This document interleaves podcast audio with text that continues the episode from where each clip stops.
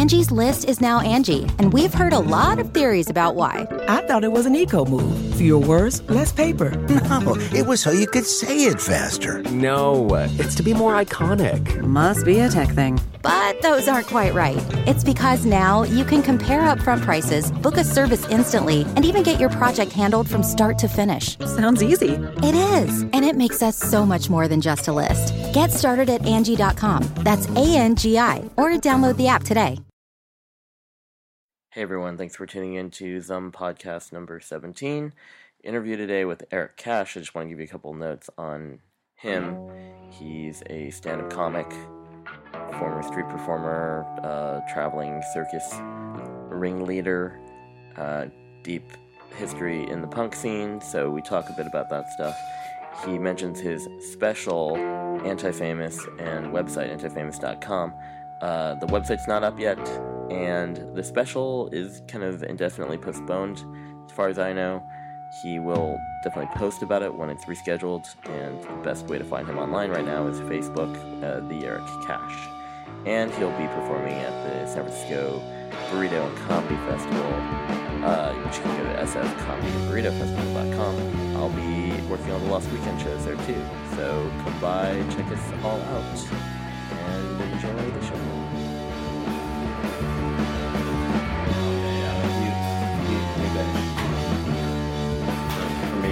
Computer? I figured for the things. Oh, for, oh, good idea. Yeah. Good thinking. So the uh, MacGyver of my kitchen right now is Eric Cash. We're trying out a recording in the living room or in the kitchen right now. Actually, I don't even have the monitor on. I shouldn't take, take the headphones off. Um, It's cool. It makes you look spacey. I know, yeah. So uh, Eric is a comedian who, like a, a bunch of comedians I've met, you have a pre-existing Condition. I mean, a pre-existing performance experience, right? Or, or like, were you? yeah, I did a lot of other things for as a comic. Um, I think there's a few of us because we get tired of carrying gear and having to work with other people. That is exactly. that is exactly one of the things I tell people when they ask me about it. Yeah, like being you, you're you don't have to be a roadie for other people. You don't, and then at the end, if you get any money, you don't have to split it up seven ways or whatever. Yeah, and fight over who's going to buy us a pack of cigarettes.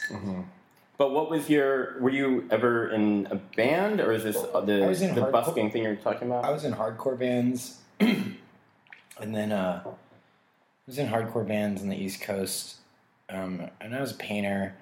And then I um, started a punk rock circus in 1998. And then in 99, 2000, 2001, 2002, and 2003, we did four US tours. We did a bunch of things. We were on HBO and Discovery, and what was the name of the group? we were called the Know Nothing Family Circus Sideshow. Okay, I feel like I've heard of that. Yeah. You may have. We were kind of a mess. You guys started. Where'd you guys start out? well, I had been in Boston, Mhm. um, and then I took off for a little while, and a bunch of my friends were in Boston and Connecticut. And then I moved to Albuquerque, New Mexico, and then I started calling my friends and tell them, telling them that they were moving to Albuquerque, New Mexico, and I didn't tell them why. It's ninety eight ish. Yeah, and Okay. so they started moving there, and I was really crazy, and we started building gigantic puppets, and um, and uh, I don't know how to describe those days. I took a lot of LSD for a long time. And I'm and I'm I'm I'm a megalomaniac without it. So, but this started. So the busking stuff started in Boston. I didn't start. I didn't start street performing Uh-huh. until I'd been with the circus for like two years. I technically started in 2000. Um, I didn't really have a show until, until 2001, um, and I didn't really get it together as a street performer until I quit the circus because I just I just didn't want to work for anybody else, and so we would tour during the summer, and then I would try to make money um, doing street shows in the winter, and I did a magic show for a little while. Um, technically I've always bounced off and on as a street performer. I was trying to get money for breakdancing when I was a little kid. And then I did fire shows when we were in the circus and then we did um I used to do this puppetry thing. I had this gigantic puppet named Mama that looked like this old faded gypsy woman. She was built just like um, the Skeksis Oh, and the yeah. Mystics were in Dark Crystal. Right, right. So you So- had to have like Sorry, was- well, no, her head, head I moved with my hand, and her Uh-huh. neck went over my head, Ah. and she had one arm, and that was my arm. And then she was just this big pile of rags. And my girlfriend, who was in the circus at the time, um, Mickey Love, had this beautiful singing voice. And so the act was Mickey would stand between my legs underneath me, and this big pile of hulking rags with this with this old gypsy woman face, like you never had any idea what the hell was underneath it. And I would speak in this like really bad Cockney accent, screaming at people to um, gather around so I could sing a song. And I'd be like, "You want to sing? You want to hear a song? Come on, then!" And I would just keep doing this and keep doing this. And then um, eventually, when we'd have a, a big enough of a crowd, I would go a one, a two, a one, two, three, four, and Mickey would belt out with his beautiful voice. I've been through the wilderness, and we'd do like a virgin. Mm-hmm. Sounds awesome. it's really stupid. Wait, this is and this is it just like in like uh, Cambridge or whatever. Or like, no, that was in New Orleans, Uh-huh. and I moved around a lot. Sorry, my, my timeline's crazy. um, that was in New But- Orleans, like the year that we started the circus. So that's what we would do. We lived. We were living in. A, we moved from Albuquerque to New Orleans, and we were living in a squat. And um, because the people that we were supposed to stay with when we came to New Orleans had gotten kicked out and just vanished off the face of the planet, we went to their house and were like screaming at their window, and their land came, landlord came out and they're like, "They're not here anymore. They're gone." so we opened up a squat, and we would take this ridiculous fuck all puppet in a shopping cart two miles to the quarter every day and do this stupid act. The- the- this and then we would act. drink all of it. yeah. Now that I've never actually been to New Orleans. It sounds like a really It's a good really place to awesome not place. make much money and drink every time you did. Right, right. yeah, and it sounds like why uh, like people the only people I kind of know out there were like Quintron and Miss Uh-huh. Pussycat and like speaking of puppets, like she's Yeah. great with all that stuff. But if so, you're t- you bounced around a lot. So uh, what So the new was the starting the out circus, Let the circus, the circus was in New Orleans. Okay, that was New Orleans. We started it in Albuquerque, and this was like in when we started it. I was so out of my mind, um, and I can't believe I got these people to move there, and we got we got a few of us there, and then um, and then we hooked up with this group called the End of the World Circus, kind of, and they were out of New Orleans, kind of. They had like three groups: Austin, New Orleans, and I can't remember where the third group. San Francisco. I don't know why I forgot that. Um, but so, so we were like, we're gonna we're gonna meet up. We were gonna piggyback onto their tour, but we went to Olympia, Washington first, the Know Nothings, and um, my plan in Olympia was we were gonna pick up trust fund kids to help us finance our tour, which we did, and that ended really badly. Wait, what? This is like 2002 or something. this is in '98. 98. You were in Olympia. Oh man, you probably were in Albuquerque, New Orleans, and then Olympia. Probably knew some of the people in Olympia that you. I, I don't know who you bilked out of, uh, or it wasn't like you're bilking them out of money. They just. Uh, we kind of wound up building it, you know, we weren't intending to, Right. but then, like, I don't remember what fuck was wrong with me or was wrong with I don't- everyone that was with me, but I think we went, we tried to go from Olympia to New York in this 36 foot English touring coach that we'd bought for a thousand dollars. I learned how to drive stick in it. On to the- this on the day, side? yeah, yeah, side? it had Oh, the driver's side on the right oh. hand side. It was this beautiful bus that had.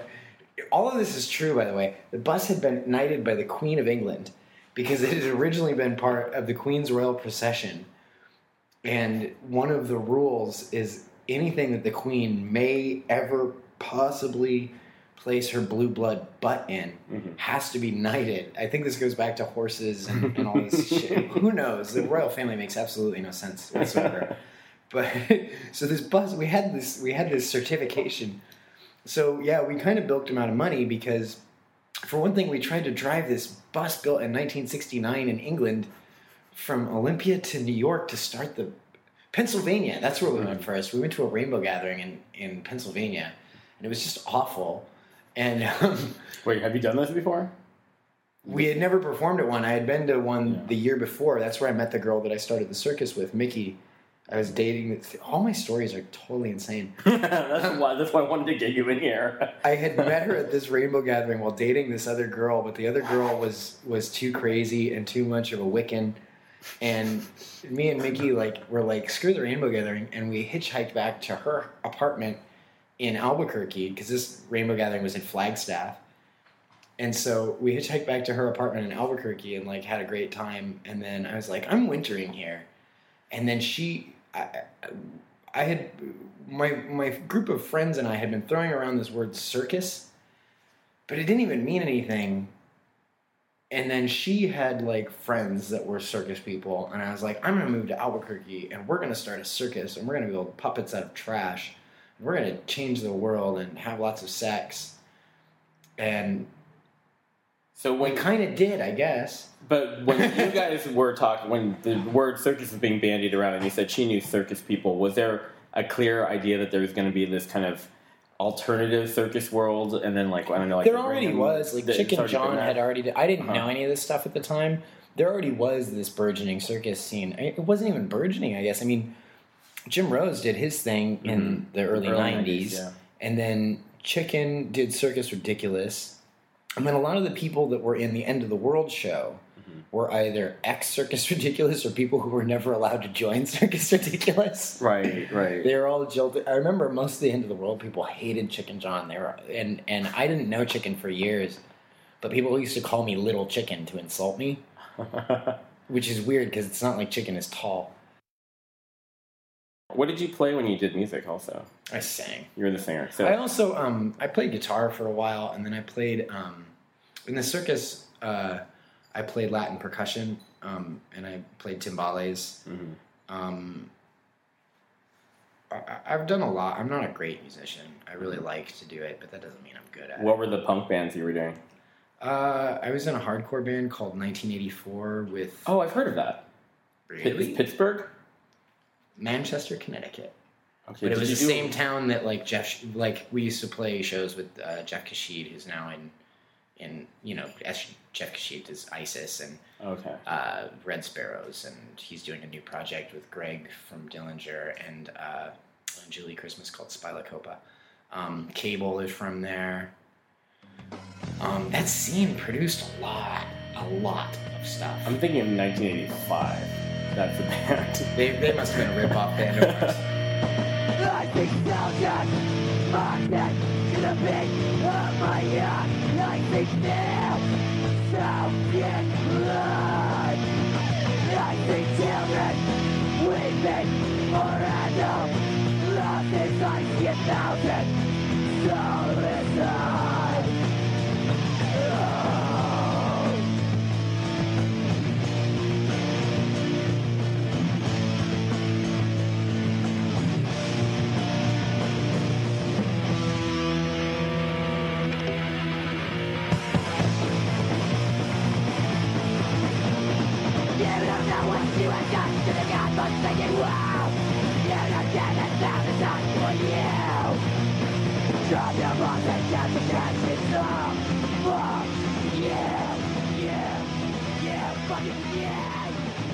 Our, our bass player who started the band with me, um, his name's Ian. He's in a band called Fracas now. And he was Oh, in, here in the Bay? Mhm. Yeah, yeah, they've been one around in the ch- forever. he was in one in the chamber. Okay, well, he's still in one in the chamber. I just think they're not really doing shows anymore. And Mhm. um, he was involved with. I think I know he used to live with Matt from High on Fire, and I think they did a project or two together. Mhm. I'm not sure. Like Ian is a really good friend of mine, but I can't keep track of what bands he's in because it's usually three, and two of them are falling apart.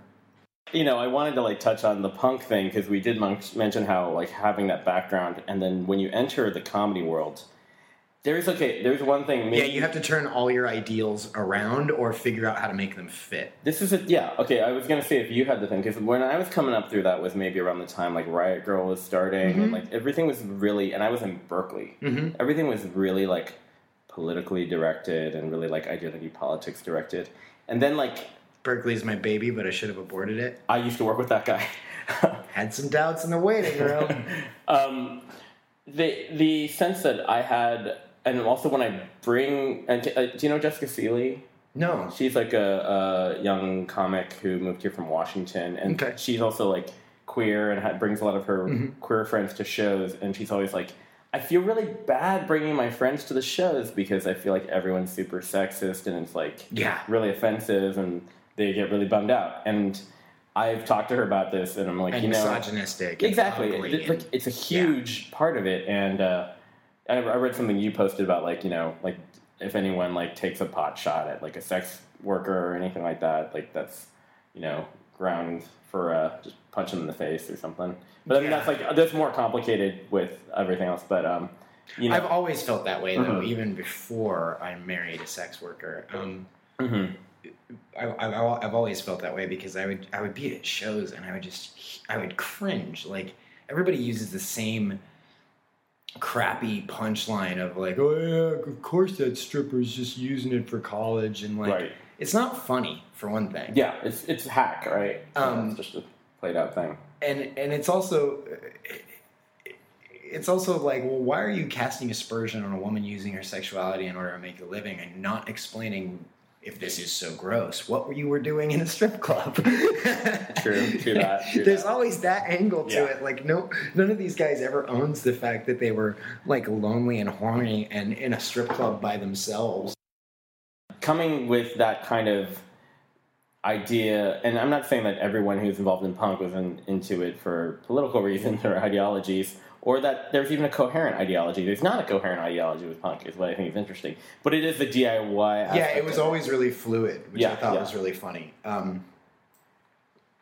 because there was the scenesterism and that was where all the people were like trying to follow this fluid idea that kept changing on Mm-hmm. Yeah. them and then there was just all of us involved in it who were like making it up as we went along Right. and yeah Did Um, you find any of that? in Because Olympia is kind of notorious for that. I don't know how you fit. How Oh, you God, fit in yeah. there. What was that all? What was '98 in Olympia? olympia is a beautiful awful tragic little bubble it's so weirdly its own thing. yeah it is and it's like I it's like I feel like it's this thing where sometimes I I've had great times there and I've had this like mediocre times there and it's like always like I always like to keep the temperature. I like to keep my know what the temperature. They're all trying is to of what's going on justify about 40 political ideologies that are at odds with each other. Mhm, mhm. It's It's really like Berkeley, but smaller. It's like even more. Yeah, like it's more like a. yeah, and there's not in Berkeley. There's Oakland right there. Mhm. Berkeley has influences other than Berkeley, Mhm. and Olympia is just this little bubble stuck in the woods. So Right. there's nothing else other than lumberjacks when you drive out of it. Like state employees, college kids, yeah, weird hippies. It's so this little together. tiny community of Mhm. people that go to a college that doesn't have grades. Yeah, are you know and they're all and almost all of them are like mensa level right. from rich parents Mhm. who wanted to be hippies like it's this really odd collection of people And I feel like people like us could somehow manage to teach a class there somehow if we just played it, played our cards right. oh yeah, Yeah. but i mean what are you going to teach I have no idea.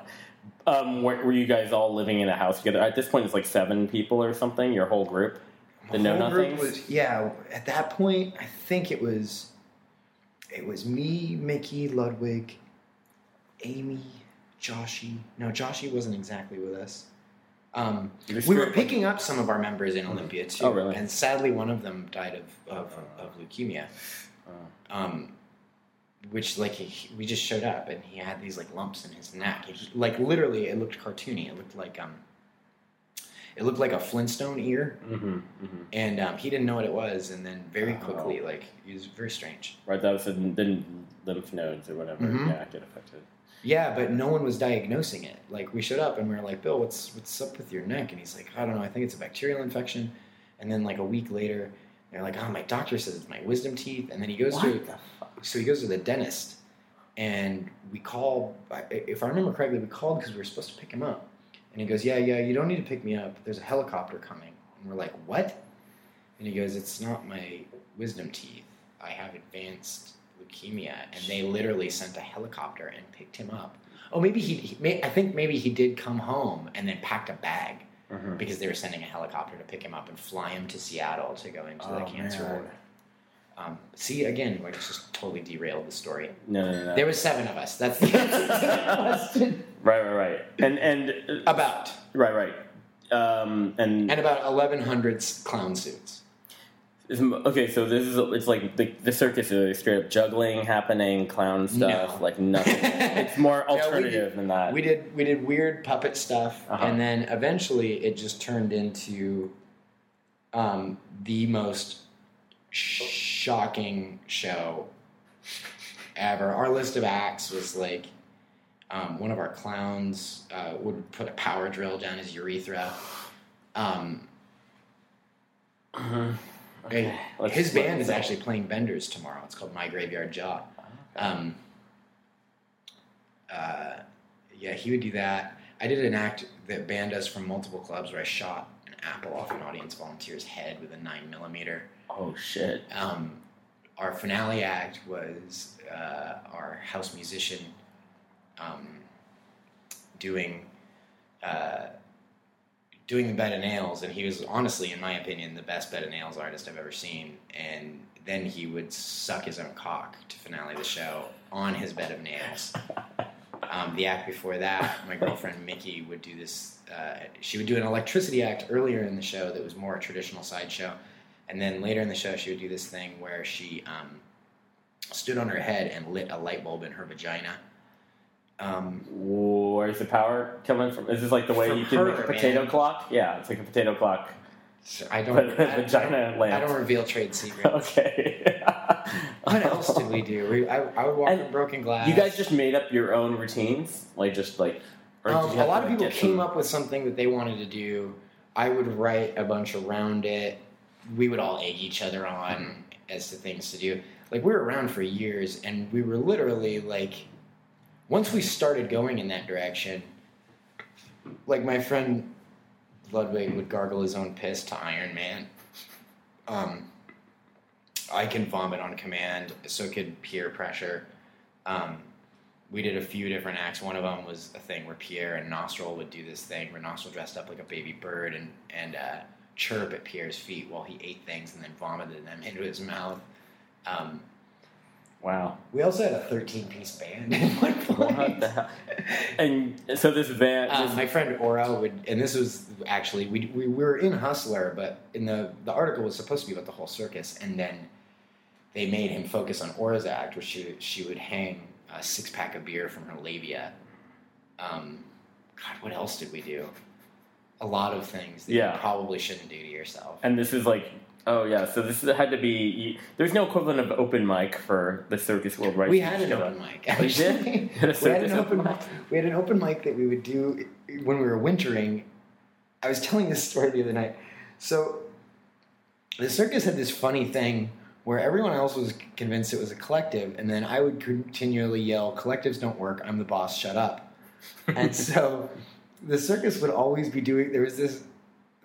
I was the bad guy, and there was always this like mutual antagonism. So they would always try to do things to get past me or make me angry, and it was this constant game for years. Were you like the P.T. Barnum, like the the kind of the ring master? Yeah, except retarded. Right, right, right. Um, yeah, I guess so. I was the MC. Pierre also Mhm. MC'd for a while, um, but I was the MC.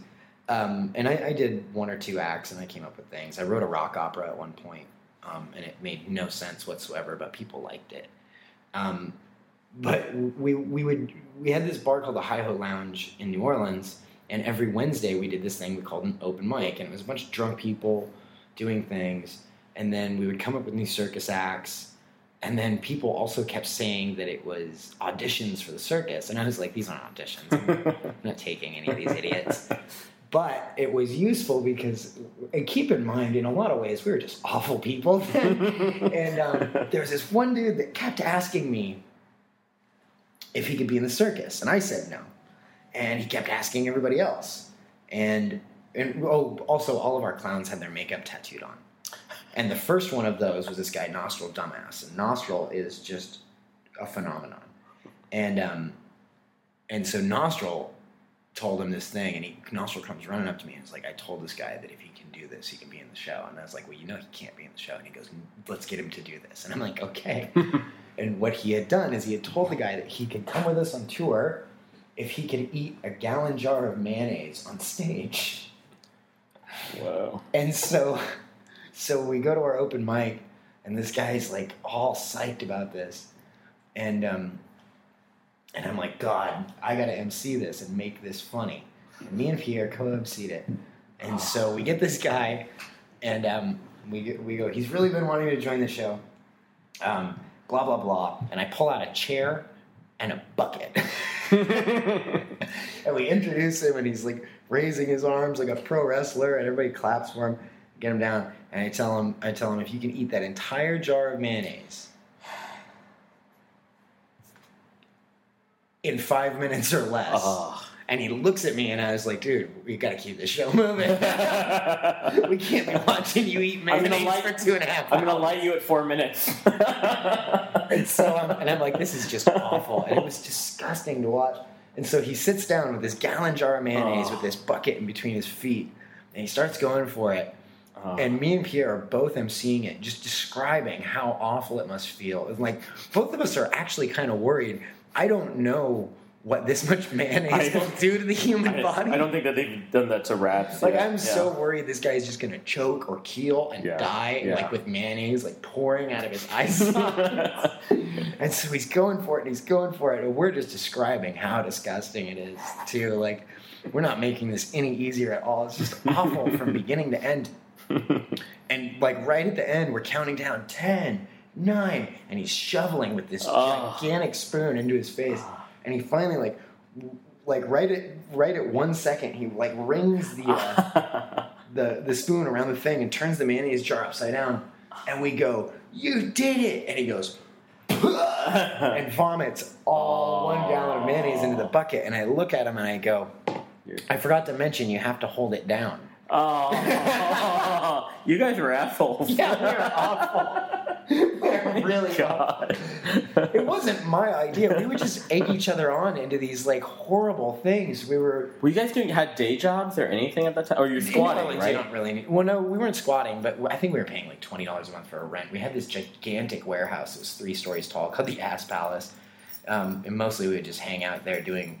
We, we, we had an art studio. Everybody made money different ways. Um, you know, like I would street perform.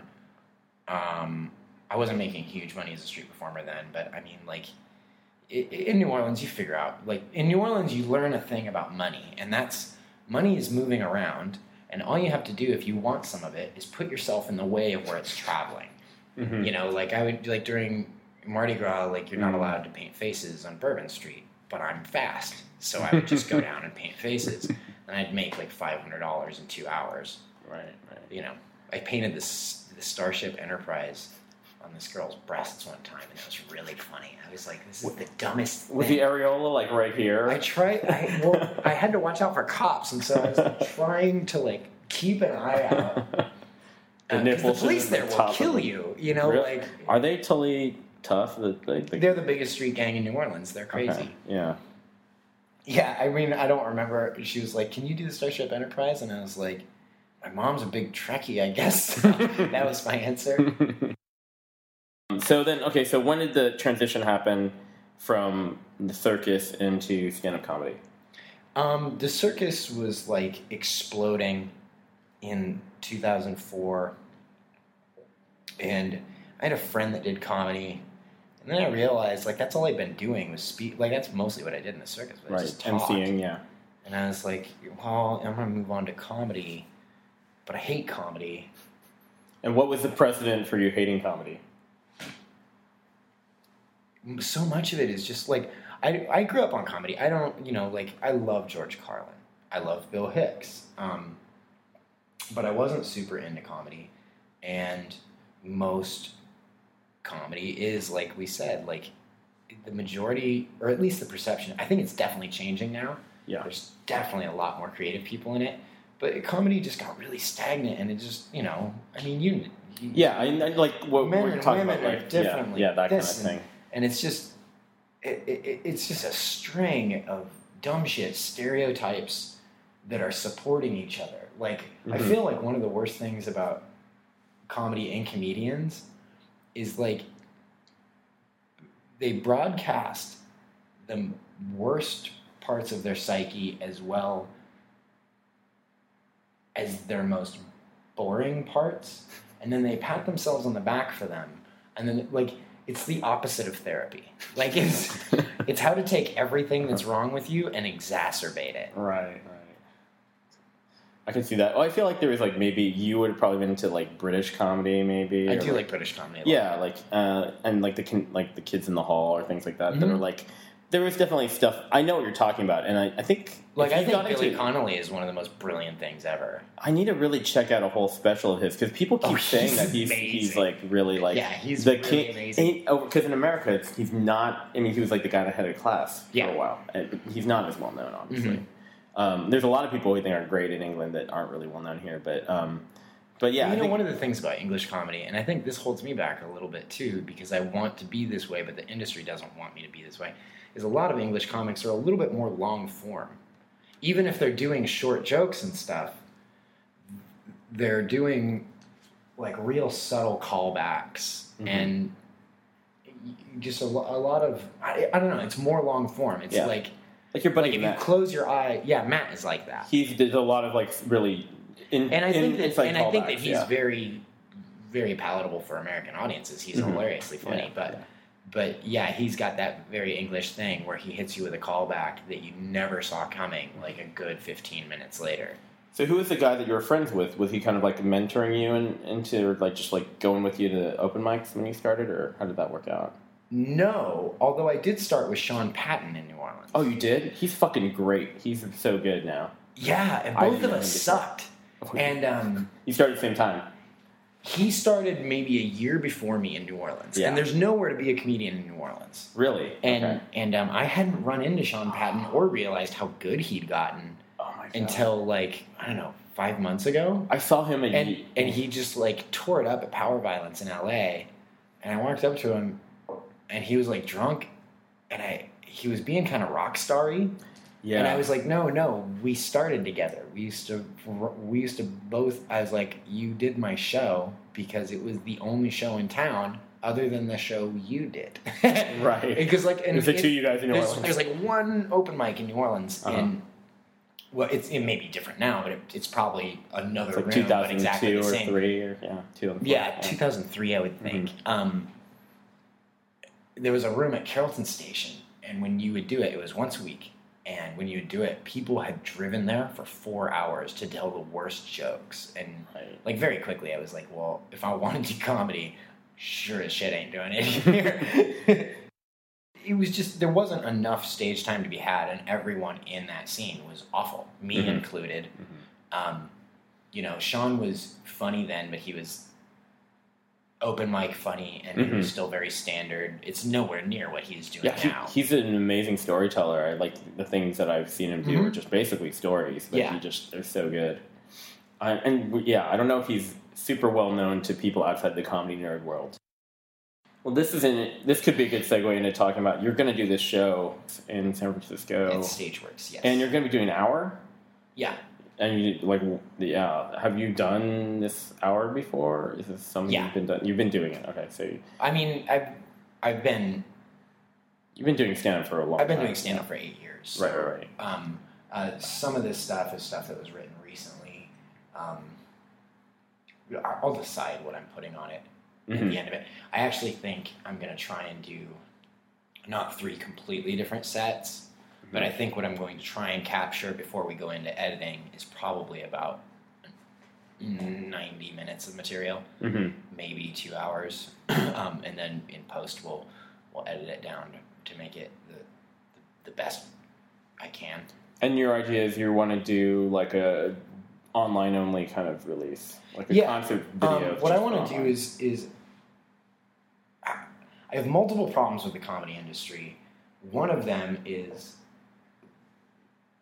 there's a series of compliments and backhanded compliments that I would get all the time. I, I think that I'm good. I think that I really like what I do. And I think I know the people that also really like what I do. And like I just said to you before, like a lot of them are not the kind of people that will normally go see an unknown comedian. Therefore, I can't build my audience and comedy clubs the way that I would like. Also, um, you know, I road work like even if you do great, the club owner wants you to be dumber. Mm-hmm. Like I would get this thing all the time where like club owners would say things like to me like, "I think you're brilliant, but I think you're too smart for the idiots that come to my club," which is awful. Like I don't want to hear that. Yeah. Like s- wh- It's a why don't you, why don't you stop attracting idiots? Yeah. then? Like. Um, if, and why do you feel like you take these people's money every night and you think they're all like I? Wow, it just it makes me upset in so many different ways. But the thing is, is like I, I think that there's, I think that there are plenty of people out there that like what I do, and, Yeah. and like there wasn't a way to get to them before. Mm-hmm. You know, it's that old saying like freedom of the press only applies to those that can afford a printing press. And before the internet age, we all had to play this game. Well, I didn't want to play that game that the comedy industry wanted me to play. I felt like if I started writing dumber jokes, then the people that really, really do like me would stop really liking me, and I wouldn't like my act. I didn't become an artist to pander. Like, you know what I mean? Mhm. Like, if I wanted to follow somebody else's rules, I'd wear a suit and I'd make a lot more money and I'd do real estate. You were in the Bay for Yeah, and I was here. I was here from like 2004 until um, 2009. So your whole comedy oeuvre just was developed in the Bay Area. Yeah, yeah. I definitely would think of myself more of a San Francisco comic because I was going. Yeah, I didn't build. I didn't build one joke in New Orleans that I Mm-hmm. told even a year later. I built my whole act here. And you have so you were at a certain point you were doing making a living doing it and tr- touring and doing. I made my entire living as a street performer, Mhm. and that's how I supported doing comedy. Okay. Where this is like going down to like Union Square and stuff. Or, Uh, I wouldn't work Union Square. I'd work the Wharf, and then I'd travel too. Mm-hmm. Um, and what was that act? Uh, it was basically 90 minutes of comedy um, wrapped around eating fire and walking on broken glass. That if I were to do what I did in my show and not talk, it would take me about 114 seconds. Just- right, right, right. Okay. Most of my show was not doing anything. Did you have to buy time at Fisherman's Wharf on the stage? no. What's up with I that don't stage the- area? I don't work the stage. You just you're off on the I side. won't, I won't Yeah. touch the stage. There's a much better spot.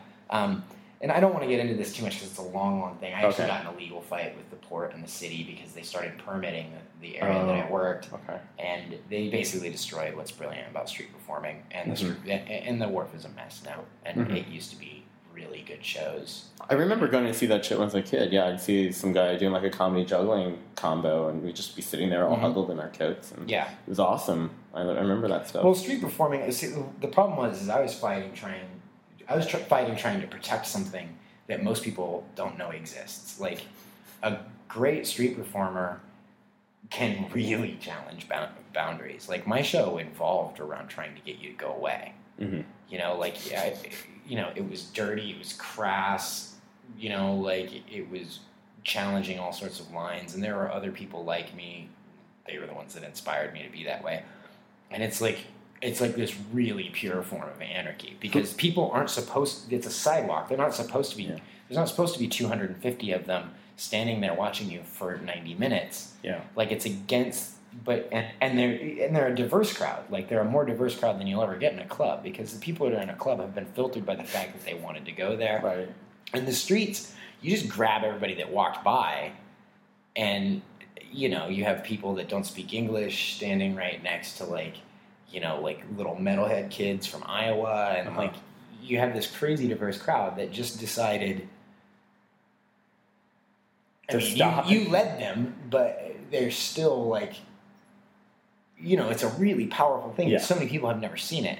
It's more And like an, think- you and, to- and I never told people in the comedy industry as a street performer because if I did, people would be like, "Oh, that's cool." So you like juggle and put out your hat, and I'm like, "No, I scream profanities at people for 90 minutes and convince a crowd of 250 people to give me $20 bills for being rude." No, seriously, folks, don't just walk off like that cheap bastard right there. he got pissed off because I called him out on a job interview. He's like, Darren, I don't have any damn money. This sucks. Here we go. Seriously, do step forward, shake my hand. That means a lot to me. A lot more than just seeing some douchebag turn his back after 45 minutes. It's okay. We can call him a douchebag. Take a look at that dude. Odds are about 70 to 1. It's okay. The kids don't know what douchebag means. It means the greatest father in the world. I taught my friend's kid that the other day. And then I flew out of town. Sometimes I'm awesome. Here we go. Okay. Okay, I can do this. Then again, maybe I can't. You guys don't know. Maybe I can't survive this at all. Maybe I'm just a suicidal exhibitionist. Woke up today like, I'm gonna end it all, but first, I'm gonna build a crowd of 150 children. Ruin their lives. like Disneyland in hell. Here we go. Oh man, okay. Ow! Crap. Thanks for laughing now, dude. That's nice, yeah? Hang on a second. I'm not laying on that one because it's my show. Matter of fact, not that one either. Not this one. This one. This one. This one. Get that one out. Yeah, you're right. This one looks dangerous. Oh yeah, ding, ding, ding. I didn't want that one out. No, you're right. Here, let's get that one. Let's get that one out. I don't want to get a paper cut. Those suck. Oh man, I should have sent that tape to Comedy Central. Hang on, let's get that out of there. I don't even know what that is. I don't think I need to lay on copper to oppress you. Oh, it's from Basil Hayden's. This crowd doesn't know what that is. It's expensive. Here we go. Don't worry, I didn't drink it. Man, I should have sent that tape to Comedy Central. Could be flying to Africa with Dave Chappelle right now. Nope, instead, I'm still out here on a street corner, risking my life for a bunch of retarded tourists that want to watch me die. and that was paying paying the way so you could lose money doing comedy. Yeah. it seems to be a pattern I've seen with a lot of people. When I talk to a lot of people about it, you're always, always taking a loss on that. But who are some of those other? Was there camaraderie around the street performer world? Like you, There's a camaraderie amongst circle shows, like guys like me that build a crowd, do a show. Um, and we try, and there, and there's an international community of us, you know, like, um, and we all get along with each other very, very well. And um, even when we hate each other, street performers are, are part of an international family, and we're like, you know, to this day, like there's probably 11 different countries I can fly into that I don't technically know anyone, but I would have a place to crash if I wanted to, even if that person hated me. I mean, that's the rule among street performers. Okay. It's like, you know, even if per, like, and street performers come stay at my house, and sometimes I'm I don't really like them, and I don't even like their show, but like, they're that part is of like the being in a band. Yeah, yeah, they're part of the family. So you know, you're, I'll cook you food, and you're allowed Yeah. to be in the house. exactly. And um, and I may just repeatedly call you names, but that's okay. Yeah. So that's you're kind of you kind of overlap a bunch of different worlds. So that's Yeah, I I'm touch never on. satisfied with anything. Mhm. I don't like myopic scenes, but no scene isn't myopic. So yeah, like I bounce around like with the Cacophony Society underground arts scene, and then they get on my nerves in certain ways, and then I hang out with street performers, and I really love them, but they get on my nerves in certain ways, and I hang around with comedians, and they get on my nerves in certain ways, and the Chicken John people. yeah, well, that's what I meant when I say Cacophony, and yeah, underground Yeah. and you know, like I don't know. I'm friends with a lot of Satanists, and Yeah. So you're just I. I like freaks and weirdos. You like know? freaks and weirdos, but you're never totally satisfied and just settling with these people in a way, or Yeah, I don't know, but I, I think it's more like just a hungry for experience kind of thing. You know. yeah, I mean, I think that's why in the '90s and the '80s, that's why we all became punks. It wasn't because we wanted mohawks and leather jackets. It was because we wanted something other. In some way, we viewed what, whatever was around us as drudgery, and we wanted out of it. Mhm. We wanted to find something interesting, find something with meaning, Mm-hmm. or find, you know what I mean? And and I think I'm still like that. Oh, I think the one thing I was thinking about, and it is kind of related to like like why I like asking people about family stuff, because I feel like part of what, at least my experience, is I kind of did the same thing. Like I'd be in a different group for maybe two or three years and kind of build something there. And the more I think about it now, I'm like I was kind of trying to build my own family unit, Yeah, it- which is you know the support structure of friends is usually just that. But um, I've been talking about that a lot with friends lately about how chosen family is quite often much more powerful and much stronger bonds. Oh, that's than, like- than yeah. blood family. that's kind of a good segue, I guess, into talk Because I think I think a lot of us right are like that. We're Yeah. just, you know, we we moved on and. I don't know. Like I always call my friends like the Isle of Broken Toys. Yeah, yeah, yeah. Like there's a re- comics are definitely. I feel like that's the majority of comics too. Like there, there's some kind of psychological. I think it's the thing. majority of artists, Right. In general, Mhm.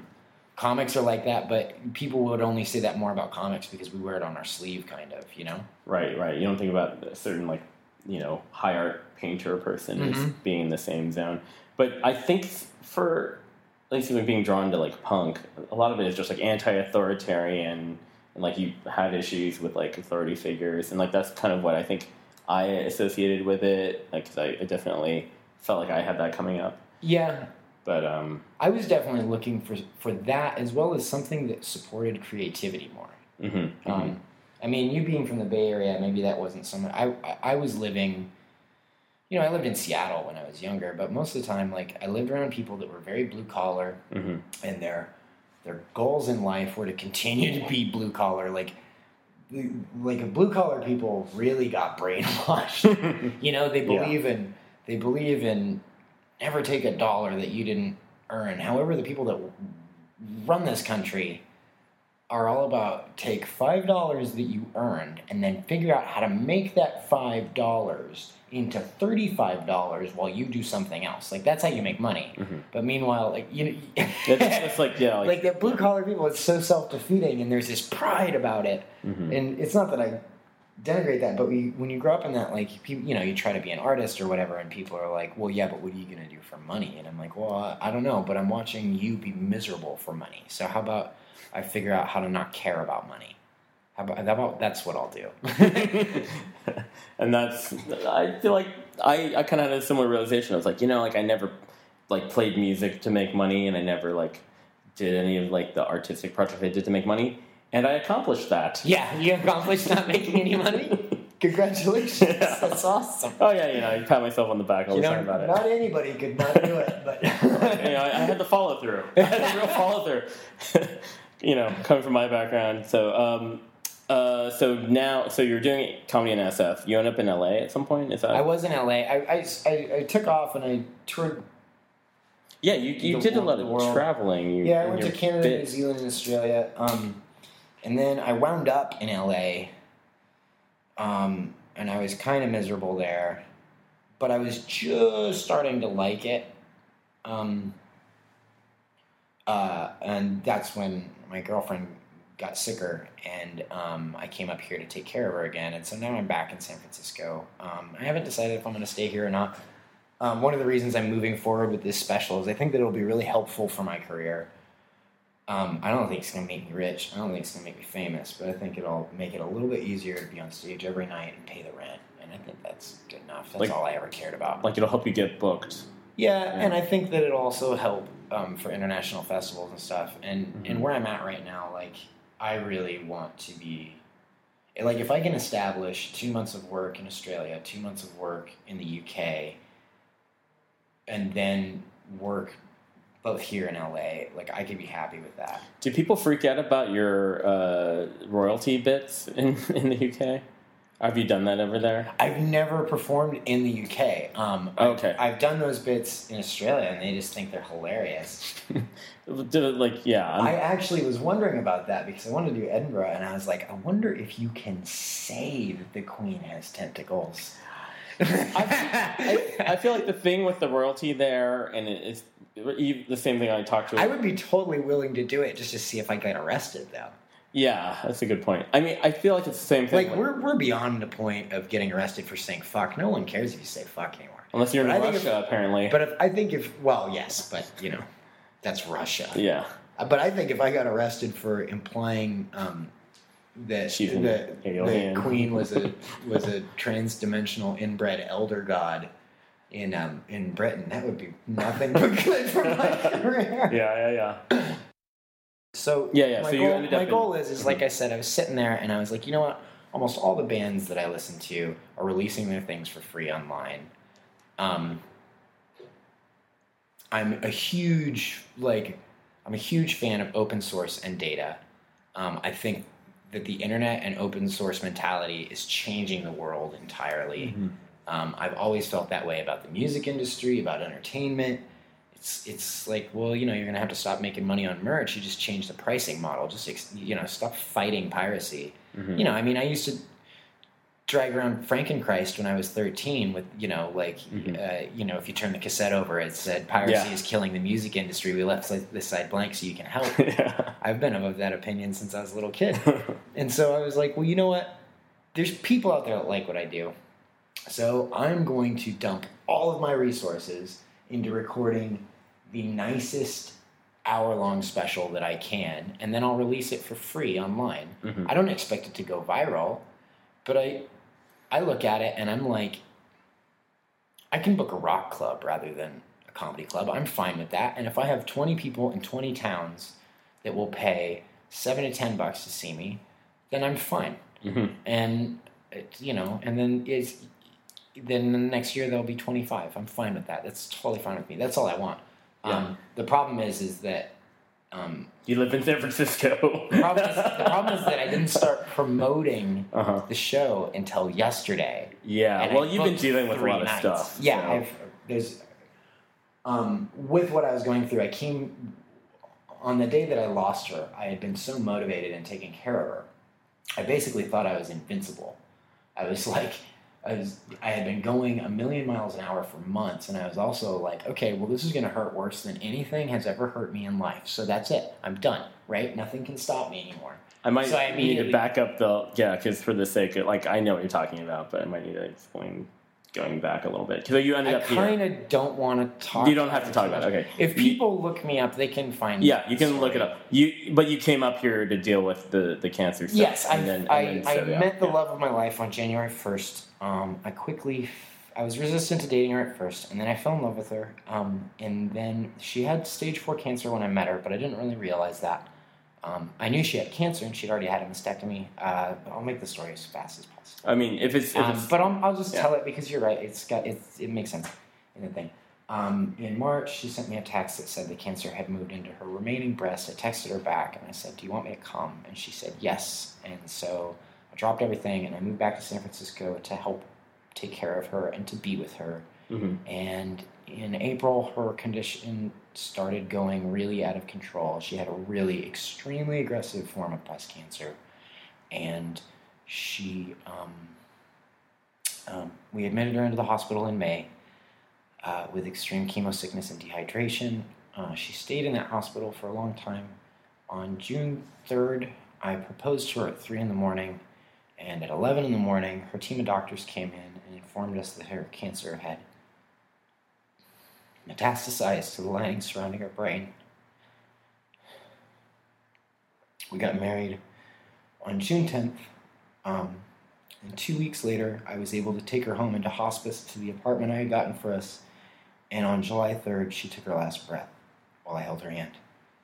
Um, and then I'm going to transition right into talking about something else. no, I'm sorry. yeah, yeah, no, go go for it. Um, I just sorry, Just, to get this I needed to get that in. in Um, there, and yeah. she's a, she's a beautiful lady, and um, she's an incredible person. And if you look me up, you can find out who she is. And if you want to look into her life more, I suggest that you do because she was incredible.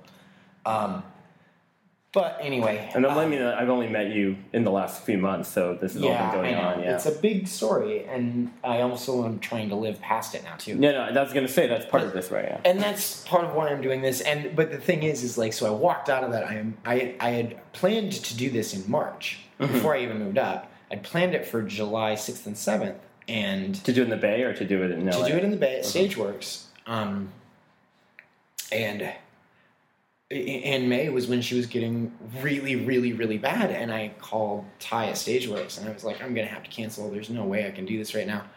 Um, she's like, "That's fine," and basically, after Holly died, I was like, "Okay, well, I have to go. I have to do this now. This is my. I, I'm. I need to." I need to move forward with things. It's the right thing to do. It's a smart thing to do. And so I called her up and I was like, okay, I want to book some new dates. And she goes, how about August? She goes, like, oh, I guess this, this. And I was like, actually, instead of two, let's do three nights. Because I was feeling all invincible. And I was like, I'm gonna get off the phone and I'm gonna do the write ups and I'm gonna print posters. I'm gonna do this. And I got off the phone and I walked back inside. And then I spent the next month laying on the floor, freaking out. Yeah. And I'm yeah. still kind of in that state.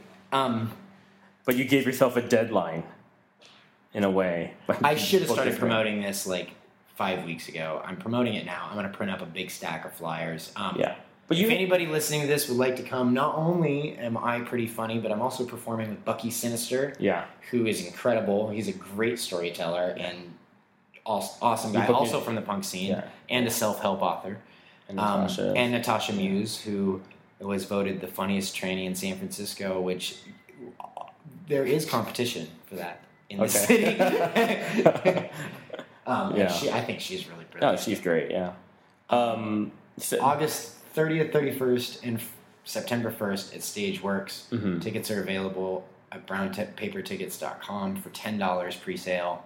Um, I would love it. Mm-hmm. and he's funny. I'm vouching, and I'm I'm interviewing the guy. I've seen him. I've seen his act. So, uh, and you, I think I'm funny. you know, I mean, you also the hour that you're doing, you know that. So it's more like the promotion that you're stressed out about. You're not. Stressed Oh yeah, about the you- show. I'm never like you know when I was going through everything and all the comedians knew what I was doing. They would You were call me all sets. the time and they would be like, I was doing sets constantly. Yeah. And they would be like, "Do you want to cancel?" And I'd be like, "What do you mean? Do I want to cancel?" I was like, "I'm battling cancer.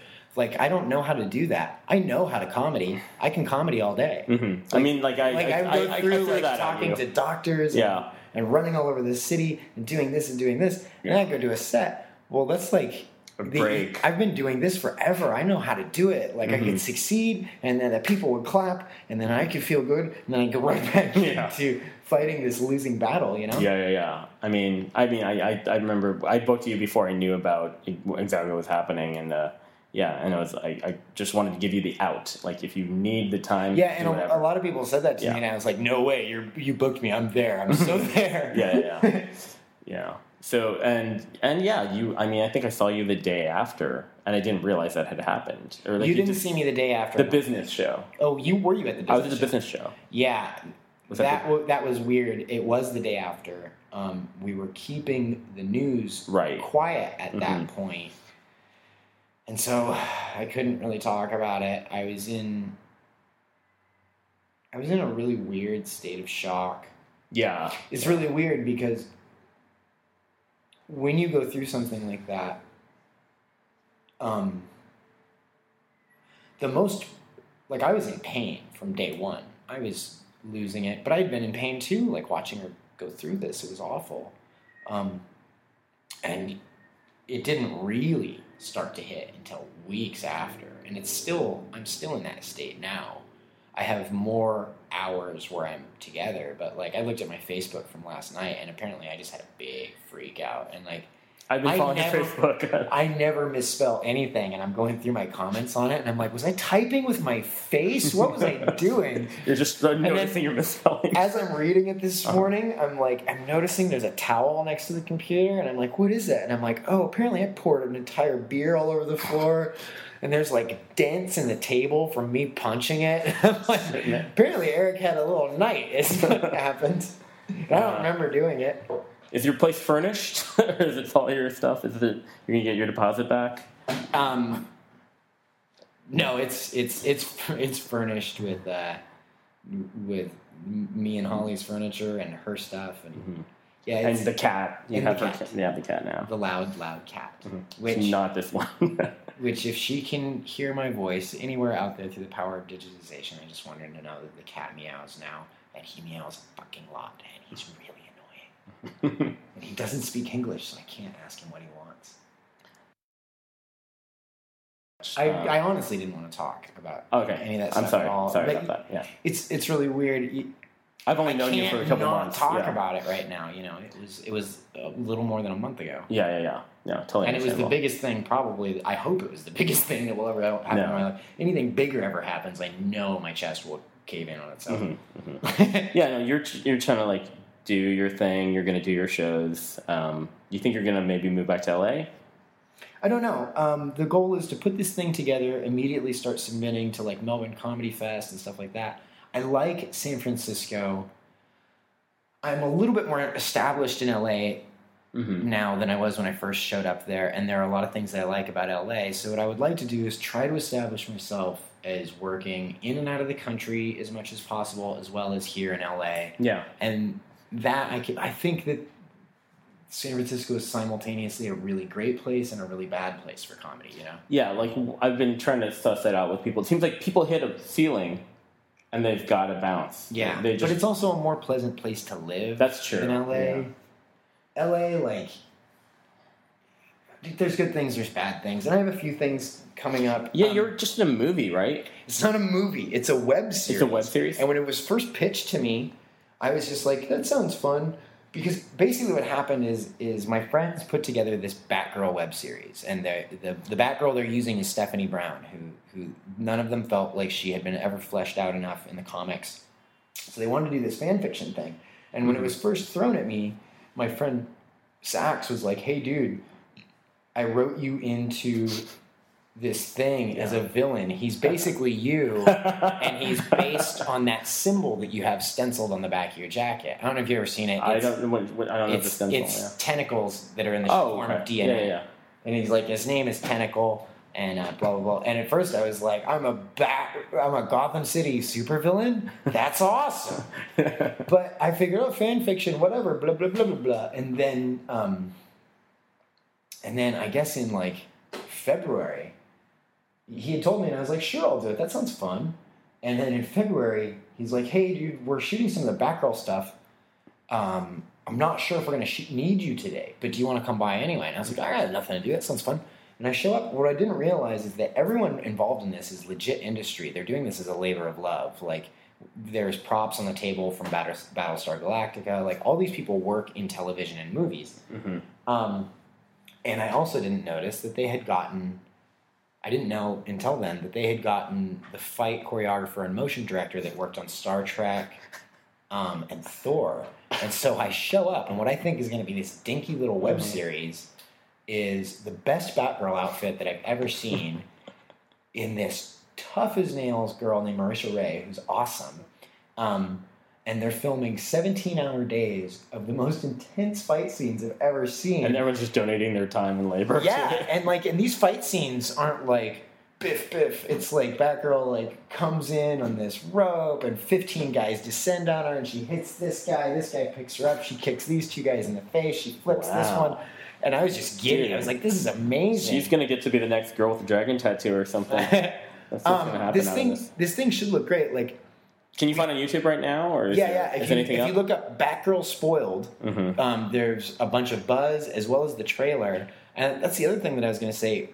Um, the trailer is cool, but all of us are slightly disappointed in it. All of us on the Batgirl team.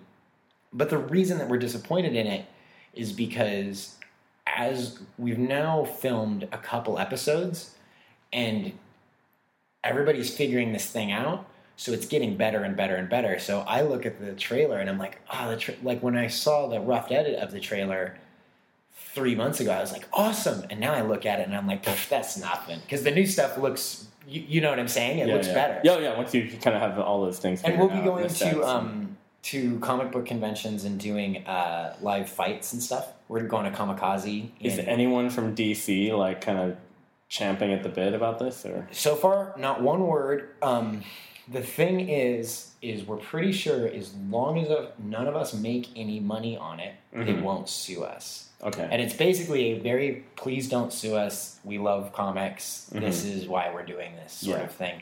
Um, one of the reasons my character was created was Sachs felt that if we created a character, that it would it re- reduces the likelihood right. he he likes me. He likes me as a personality. He mm-hmm. thought I would be a good Batgirl villain. Yeah. And if we created me, we created my character, then it's less of DC's foot Yeah. we're stepping on. That was the logic there. And I can also see, like, in the same way, and I mean this in a complimentary way, like, you would be, like, a perfect, like, Riddler type person or something. I've been yeah, like people are, people always go like, oh yeah, you would be a really good Batman villain, and I'm being I- I'll, I'll be like, I've been grooming myself as a supervillain since I was in my teens. Like, look at my old headshots. It's like me with red hair and a green suit, like cross processed against this crazy background. and I think there's something to that. Like, I, I mean, I, I think like I've Like I grew up on Yeah. comic books. I always, and I'm a life as art, as arter. Like I've always been like, if you build it, they will come, and if you mm-hmm. live it, it'll be real. Like, you know, like I still read like psychedelic out there comics to this day. I, I, I, like it was the biggest compliment that I could be given. To Yeah. Be, to be not only a Batman villain. But a Batman A villain, a customized one based on me. I was like, "Oh, that's rad!" yeah, yeah. I think about like this thing that Biafra said when he was doing, uh, like he his whole thing was when he started. He's like, instead of being like the John Wayne character, the good guy, he's like the bad guy is always more interesting. Yeah. And that's like I think a perfect. Yeah. Well, I, I I've been heavily influenced by Biafra too, ever since I was a kid. And um, I remember that same statement. hmm Um, So it stuck with and. I've always felt that way too. Like, Mhm. you know, and I grew up on Westerns too, you know, and like Western villains, especially in old spaghetti Westerns, like, they're just these brilliantly awful people. Acting scares the crap out of me. I'm like, I'm going to Mhm. watch this and it's to be awful. Weird. That's weird. Scares you more than doing stand up, which is For some reason, I'm really You're- comfortable with stand up. Yeah, yeah. I mean, you know your set. I guess is the thing. You're, you're not beholden to another person when you do your routine. Yeah. Yeah, and stand up allows for a lot of self delusion. As long as you trick the people into clapping and laughing, you can convince yourself at the time that you're awesome. I think as long as you keep feeling slightly differently about what you're doing, Mhm. keep changing what you're doing, then you're evolving as an artist. Like the whole point of this is just to like grow, right? Yeah. Well, I mean, I did music for a really long time, Mhm. and that was kind of my thing. And I was like, in the point where I was like, I was promoting shows, I was playing in bands, I was running a record label, I worked at a label, I had all this stuff where it was just like I couldn't get out of it in a weird way. Like I was just like Mhm. My Yeah. whole social life and everything creatively was wrapped around that. And I kind of feel like the only in the last year was I able to take a break from it. And that's the only time I was able to be like, oh, I really the comedy thing. I get the same jolt of like validation and like crowd Yeah. contact that I was dividing and diluting with music. Uh-huh. You know, I was splitting that up. Yeah, that's what I was about to say. Is like when you know, And you did, you were in a band, so you know how that goes. Yeah, and I was talking to, to Violet from Extra Action the other day, and she was talking about that because I think a lot of us as performers have this weird duality of being total extroverts and total introverts at the same time. Like, um, like quite often, I don't want anyone to talk to me at a comedy club. I don't want anyone to talk to me.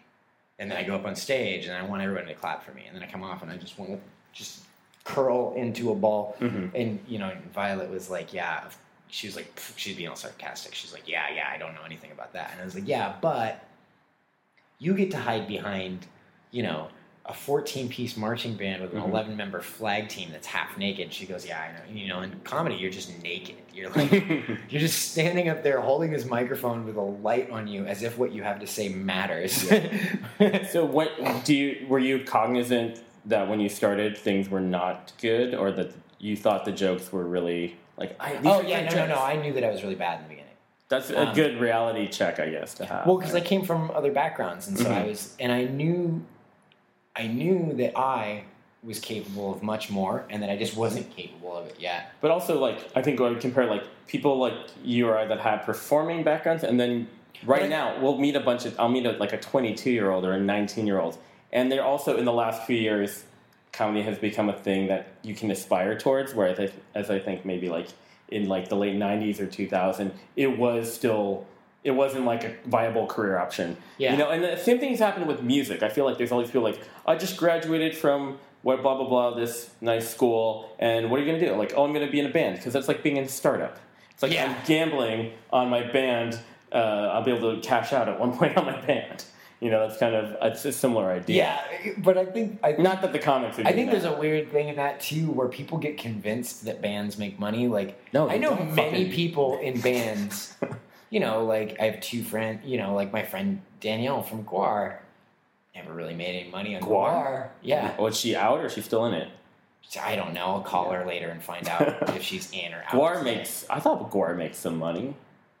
she makes her money by doing things that Gwar allowed her to do. She makes her money. She does set design. She Mhm. does all these things. But but like Gwar is like a very very successful band. Mm-hmm. Gwar did, and Gwar did also like Did every little thing to make money. They printed newsletters. They, you know, like they sold all this mail order stuff. They became this cult, Yeah. and still, you know, like all my friends that are in suc successful bands, like quite a few of them, like have day jobs. The great thing about Gwar though is like they can be fucking old forever. No one knows what they look like. Yeah. They could menudo that shit. Well, you know, um, um, Danielle was pr- is pretty much the only original member other than Dave Brockie. Okay. Dave is, you know, like they've had they had they've had certain people that worked with them for a long time, but as far as I know, Danielle is the only original member other than Oderus Urungus. I was talking with Scott Byben Mm-hmm. as I was trying to write up because I can't write myself up at all. I don't know. I, I can't do a bio Mm-hmm. because I don't know the. I'm not a salesman. I don't know the right thing to Mhm. sell. And it's like if I describe myself as weird and surreal, well, when I think weird and surreal, I think Will Franken, Mhm. and I'm not Will Franken. Like I do Yeah. something that is like sounds like regular stand up and then gets really weird out of the middle of nowhere. That was Mhm. always what I tried to do. It feels like very Hunter Thompson, kind of in a weird way. Something. you know, like there's like that, that. Spirit. cool. There's like this sort of that spirit, and like almost, yeah. It's not like, uh, it's not improvised. It's not like you know, uh, beat poetry shit or whatever. You know, but uh, I think there's something about like that. Well, one of the things that I worked on for a long time too the surrealism, yeah. is trying to figure out how to make it so that people couldn't tell when I was improvising and when I was doing written stuff. You know, Mhm. I actually I do a whole bit about this too, Mhm. where like everything that I got beat up and called a faggot for liking when I was a kid is suddenly popular because the modern perception of what the mainstream likes turns out that perception was totally wrong. Which is the other reason why I'm putting this this video out. I'm like, look, Right. if if AMC is making zombie Oh yeah. TV series Dead. from an obscure comic book that people were making fun of me for reading nine years ago, Mhm. and it is becoming one of the most popular things on television. Mm-hmm. Like, I, I look at all this stuff uh, that's happening, and it's like everything that made you a nerd and made you Yeah. deprecate, made you get shit on when you were a kid my age in the '80s. Like, it turns out no, that stuff is really popular. Because there's now there's now there's a feedback mechanism more directly. Because before, what is it? You got to count on like a what a Nielsen family. Yeah, and you what, and what on. Hollywood thought while they were all doing coke. Mhm. And Hollywood had that same mentality of the comedy club owner that I was talking about Mm-hmm. before. that is like, well, I think you're brilliant, but the morons of, you know, like Mhm. you know the old saying, "Will it play in Peoria?" It's an old showbiz saying, Yeah. and I've always hated that. Mm-hmm. And It's also I- condescending to Peoria. Exactly. um, I've always felt like Hollywood does this awful thing where number one, they think people are dumber than they are, and then they pander to that imaginary dumb person Mm-hmm. as smart people. Like it's really awful. And I never wanted to do that. I was like, I was like, I can't, you know. Again, that's why I'm doing this thing and Mhm. releasing it for free. Like all I need is the weirdos that like the weird shit that I'm doing. Yeah. Just need enough of them to buy enough tickets that I can get to the next town and do it again and Yeah. pay some bills and go home and feed the cat. That's that's all I care. All right. Well, I think that's actually probably a good way to wrap this one up. Alrighty then. It's a good line. Eric Cash, thanks for coming to the kitchen. Woohoo! All right. Thanks for having me. Yeah. Do you have a website? Um, I I'll throw it on the. I on the went, tag. I went through not having a website for years. I'm putting up another one next week. It's called antifamous.com. Okay, right on. Antifamous.com. All right, thanks for listening to the show. If you would be so kind, please leave us a nice review and rating on iTunes. Um, also, check out the Zum website, zumonline.com, and I'm going to be posting a bunch of podcasts in the upcoming weeks because I got laid off from my job and I got a little bit of a backlog, so I got some time to edit. Uh, maybe we'll get into a bi weekly zone. I'm going to be talking to, in the next couple weeks, Tony Bedard from Icky Boyfriends and Phil Elverum from Mount Eerie.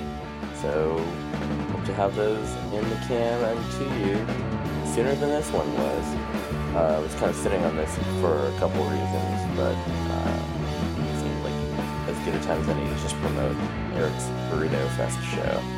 Alright, uh, this is George signing off.